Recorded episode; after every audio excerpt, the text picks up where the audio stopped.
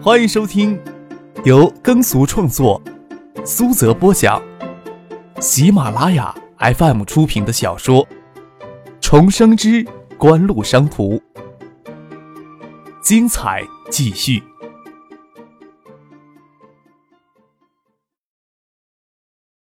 第四百零九集。站海报墙前看张贴的海报，看北面通往开水房的路人人来人往。开水房下午三点钟正式供水。今天周日，很多学生都凑着这个时间点赶过来打水。看着北面上路人人来人往的情况，张可微微一笑，想起来有一东大四个学生食堂，去学生食堂用餐不一定能浏览东大的青春美色。但是九七年东大校园里只有一间开水房，要打开水都要到这边来。大多数女孩子都去开水房打水的时间都是相系固定的。好吧，你想看谁，你就提着热水壶，踏着点儿去开水房守株待兔得了。东大男生最勤奋的事情莫过于去开水房打水了。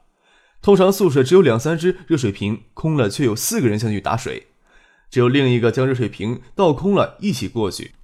手里不提一只热水瓶出现在开水房，那意图就太明显了，总会有些不自在。到零零年，学校做了一个极其愚蠢的决定，说是体谅开水房的拥挤，在女生宿舍区那边又新建了一座开水房。这个决定简直就是愚不可及呀！谁能拉下脸多绕一公里的路，跑到女生宿舍楼前东南角去打开水呢？为救赎东大男生的圣地也渐渐没落下来。从那之后。宿舍里的热水壶从八只变成六只，从六只变成四只，最后只有两只坚持到毕业。张克倒没有机会再每天到开水房来打开水。他们宿舍的路线经过专门的改造，电水壶、电冰箱、电水热器都能承载。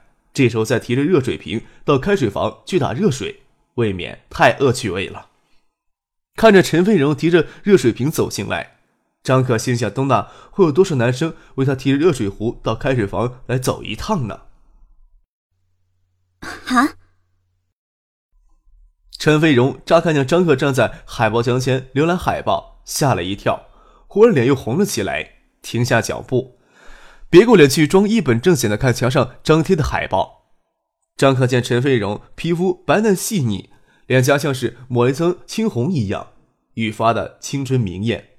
有着优雅而明丽的气质，见他脸红的诡异，便笑着问他：“哎，是不是做什么亏心事儿了呀？”“没有。”陈飞荣轻声的说，眼睛却不转过来。“那我跑到你们宿舍楼前看去了啊。”张可又笑着说。“啊？”陈飞荣诧异的看了张可一眼。很好奇，他一下就能猜中。瑞带着歉意的说道：“唐静记性过来，说到上回买气球的事情，刚巧今天陪同学去逛孔庙，就又买了七只气球系上去了，还没有找你要气球钱呢。”你，张可龇牙咧嘴的朝陈飞荣挥了挥拳头。陈飞荣一笑说道。我只是受人所托啊。唐庆国庆节会回去，那时候你人在哪儿啊？张克问道。离国庆假也就剩下一周的时间了，新生军训已经在国庆假期前结束。但是杜飞英想系在网吧的事情，他人走不开，只有唐静与盛夏一起到建业来。我也不晓得，到时候再说吧。陈飞荣没有明说，他都与唐静约好在建业见面的事情。举起手里的热水壶扬了扬。啊，要我帮你打水呀？那好吗。谁稀罕？我说你要是没有别的事情，我就去打水了。陈飞荣笑着说：“你现在恶名满东大，我可不认识你啊。”张克摊了摊手。都不晓得陈卫荣怎么跟他同学解释那些气球的事情。回到宿舍，也不见杜飞的人影。打电话给他，才知道他与蒙乐都在威尔特网吧那边。都不晓得他们这两天谈的怎么样了。这么说来，他是正式将蒙乐拉进坑里去了。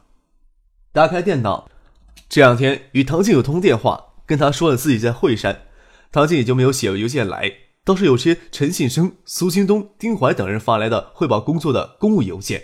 张克粗略的浏览了一下，没有特别的事情要关注，只回了一封已读的邮件，算是将这两天积累下来的事务处理完了。看到书桌放着新办好的学生证、图书借阅卡，想必也是这一两天统一发下来的。与翟德清约好，等他赶到建业与他见面。天时间还早，张可往嘴里塞两片面包，提着一瓶饮料去了图书馆。无论何时，张可都不大喜欢规规矩矩的坐到教室里听别人讲课，更多的时间会耗在图书馆的阅览室里。虽然东大的阅览室有着很陈旧的感觉，也不够大，不过能提供的藏书量很丰富，特别是一些收藏量小的著作，也只有在阅览室才能找到。一坐下来就会忘记时间，固然是添了两片面包，不会觉得饿。就等翟丹青到建业后打电话过来，张可也没有必要记着时间。黄昏时分，夕阳透过余晖阅览室后院的葡萄架与后面的玻璃架照在长椅上，感觉前面光线暗了暗。抬头看见陈飞荣捧着一叠书站到对面，看书看久了，整个人的感觉会稍稍变得迟钝一些，或许这也是一个借口。穿着显袖短袖的陈飞荣站在夕阳的光辉里，白皙的肌肤似乎也透着光芒，嘴角溢着浅笑，使他的眸子瞳光越发的美丽，有着青春正浓的清纯气息，让人乍一看都不想回过神来。看他的眼睛，似乎想知道什么书让张克如此入迷。啊，你来了啊！张克觉得自己这句话有些傻，又没跟陈飞荣约好在阅读室里见面。这句话毫无意义。陈飞荣应该是食堂吃过晚饭才到这里上夜自修的。陈飞荣在东大里的生活很单纯，食堂、图书馆、教室、宿舍，有时候会与同宿舍一帮女孩子去逛街。要不是刻意联络他，张克几乎都没有机会在学校院里碰到他。陈飞荣将书放下来，拉开椅子，坐到张克的对面，说道：“在这里很少看到你啊。”不是很少，应该是之前就没有看到过。陈飞荣也不是每天坚持过来，周二、周五夜里都有课，也不确定张克是不是根本就没有在阅览室里出现过。张克将书放到桌角，摇到手机下的图书阅览室，放到桌子中间，说道：“刚发下来。”他还是愿意在图书馆打发时间的，这里安静的气氛很适合看书、思考一些东西。我呀，也是比较喜欢读书的小孩。哦，陈飞荣想起自己大一时也是过了好久才拿到图书借阅证，倒是想到以后张可经常到阅览室来看书，岂不是会经常遇到他呀？想到这里就安静下来，没有再悄声说话，翻开书看了起来。张可抬头看了看，好像有好些男生捧着书要移坐过来，撇嘴笑了笑，三两本书将陈飞荣所有座位都给占住了。也不理会那些男生露出愤怒的眼神，看到陈飞荣会心的微笑，张可也安静的看着自己的书。阅览室里的灯光亮了起来，不知不觉窗外的暮色都已经深了。有个男孩子走了过来，丢了一只纸鹤在陈飞荣双手捧的书上，陈飞荣吓了一跳，回头那个男孩子都闪躲到一边去了，看他的眼神似乎渴望着陈飞荣将纸鹤折开来读一读里面的内容。陈飞荣皱着眉头，微嘟着嘴，有些无奈的看着张克，将纸鹤丢到桌子中间。张克侧过头来看了那男孩一眼，伸手将纸鹤拿了过来，拆开，上面写着一首诗：“亲爱的，但愿我们是浪尖上的一双白鸟，流星尚未陨逝，我们已经厌。”靠，抄袭叶芝的白鸟还改成流星，真当成。张克捡起笔，在背后将英文原诗默写下来，丢给陈飞荣看。陈飞荣看了，扑哧一笑，合着双手抵在自己粉润的嘴唇，倒是祈祷张克帮他将这无谓的情书退还给那个男生。张克挠了挠头，将那只纸鹤折回原来纸鹤的模样，走到那个一直紧张注视着这边的男孩子，安慰的拍了拍他的肩膀，将纸鹤又放回他的面前，走了回去。那个男孩子大概看到张克在背后默写下来的英文原诗，红着脸捧着书就往外走，都忘了这书是阅览室借的了。感应器嘟嘟嘟的响了起来，阅览室里的学生都诧异万分的看过去，不晓得发生了什么事情，倒是让那个男孩子更加的慌手慌脚。阅览室里两名整天无所事事的老师以为已经抓到了偷书贼呢，一下子兴奋的站了起来，将那个男孩子接在里面，不让他出去。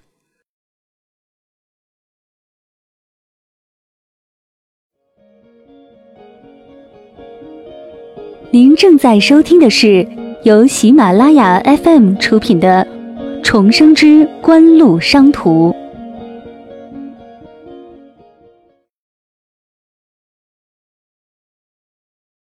陈飞荣抿着嘴，强忍着不笑，也怕那个男孩子难堪，眼睛只盯着书页，只看到那个男孩子解释清楚，给老师放走，才松了一口气似的伸了个懒腰，神色间对刚才发生的事情有十分的无奈。天边低悬，晨光里那颗蓝星的幽光，唤醒了你我心中一缕不死的忧伤。露湿的百合，玫瑰梦里溢出一丝困倦。哼，亲爱的，可别梦那流星的闪耀，也别梦那蓝星的幽光，在低入中低回。但愿我们化作浪尖上的白鸟，我和你。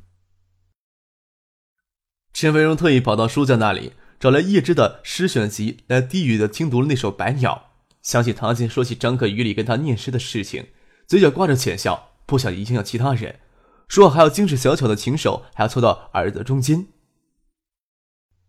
你怎么记得英文原诗啊？张可拍了拍腰间，笑了笑，脑袋凑过去跟陈飞荣低语的说：“我就想呀。”没两把刷子呀，到东大怎么能吃得开呢？可怜呀，两把刷子根本没有机会舞一舞，恶名都已经传遍了东大了。我现在基本上不会跟别人承认我叫什么名了。陈飞荣轻笑着，想起张克到现在还没有吃完饭，问他：“我过来时，你好像都坐好久了，没见你出去吃晚饭呢？”啊。在开水房遇到你之后，就回了一下宿舍。张可摸了摸肚子，来之前就往肚子里添了两块面包，这时候也确实饿了，笑着跟陈飞荣解释：“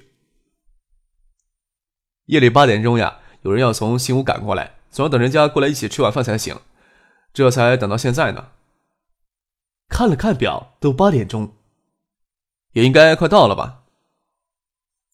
也是巧。眼睛刚移到桌上的手机，手机就震动起来。拿起手机，果然是翟丹青的电话。张可跑到阅览室外的过道上接电话，说道：“哼，你人到东大南门了吗？”“我已经到校内了，正在紫霞湖这边办入住手续呢。”紫霞湖是东大西校上的小湖，校内招待所就在湖的西面。张克不晓得翟丹青为什么要到建业来办事儿，还要住进东大的招待宾馆。便过去说找他，挂了电话跑回阅览室，将桌上一堆书归还架内。陈飞荣说道：“你有事先去吧，书我帮你放回架子上。”那行，谢谢了啊。等到现在也的确是饿慌了。这可想起刚才与翟丹青碰面，找个地方吃饭去，跑到紫霞招待宾馆，隔着玻璃门看见翟丹青坐到招待宾馆的沙发上面。灯光下，白皙的脸妩媚而艳丽，穿着白色半袖衬衫，腰间系着黑色的宽腰带。没有看到其他人，张克倒是奇怪了，还以为魏兰会跟着他形影不离呢。张克走上了台阶，翟在青才站起来，看到他，微张着娇艳的嘴唇，那些玉露环脸的欣喜神色，总会让人看了心里舒坦。这时候看见他下身穿着曲线圆润的蓝色短裙，整一个性感艳丽的职业丽人模样。虽然上沿胸襟有些褶皱，不过还是能看出胸前的波涛汹涌。怎么只有你一个人呀？张克奇怪的问他。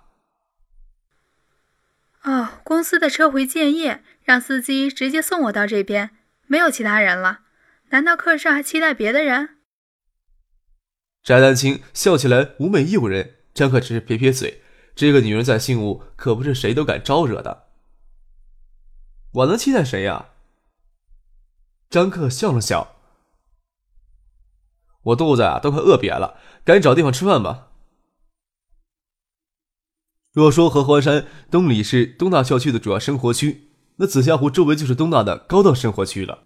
不仅校内的招待宾馆位于此处，国际交流中心学院的出入办事处也位于此处。东大通常将万事的称为留学生公寓，留学生公寓应该是东大校内住宿条件最好的。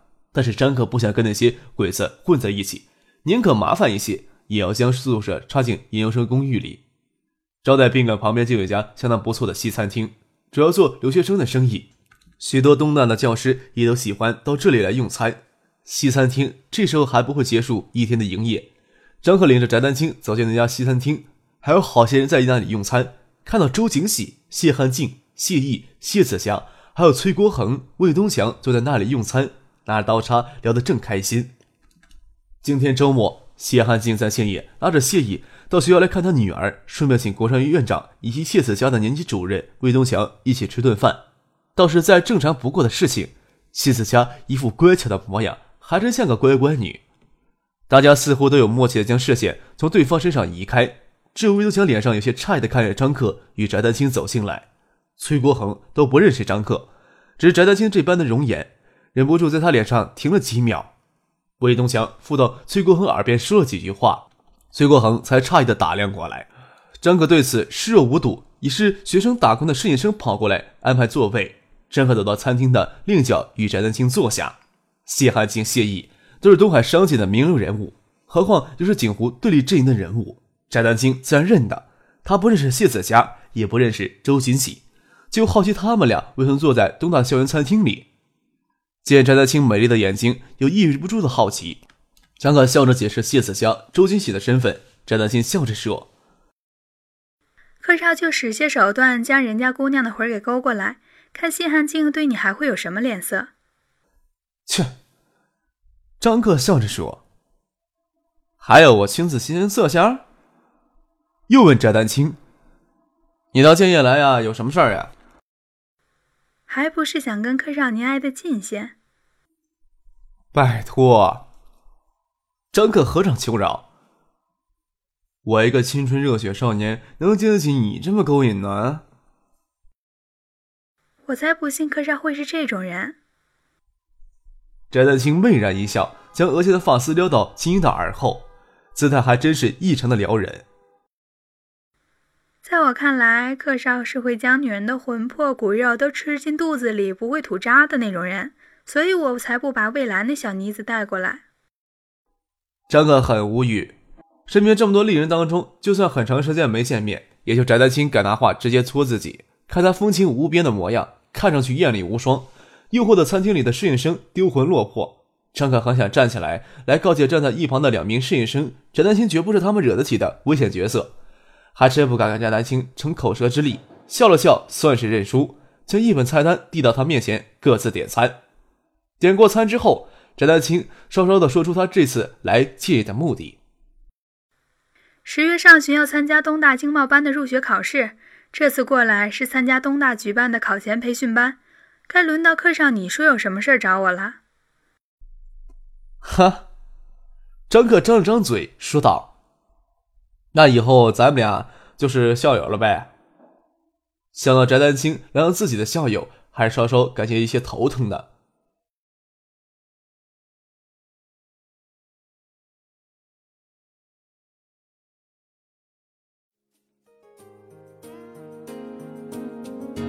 听众朋友，本集播讲完毕，感谢您的收听。